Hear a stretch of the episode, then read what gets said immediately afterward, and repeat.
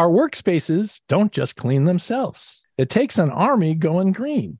It's time we supported those troops. I'm Robert Colangelo, and this is a Green Sense Minute. We teach to use green cleaning practices, which include green cleaning chemicals that are not only sustainable and renewable, but also safer to use. We teach not using traditional mops and switching over to the microfiber mops, which use maybe 90% less water to actually do the same job. That's Roberto Rodriguez, Local 1 janitor at Northwestern University, explaining how he and his brothers and sisters are taking their profession to the next level. The benefit to the building owners is definitely monetary. Buildings in California are seeing a 20% reduction in energy and water usage. That's a lot of money every year. For the environment, everything that we do that makes things safer for us is safer for the tenants. The show support, visit greensenseshow.com. I'm Robert Colangelo for News Radio 1059 WBBM.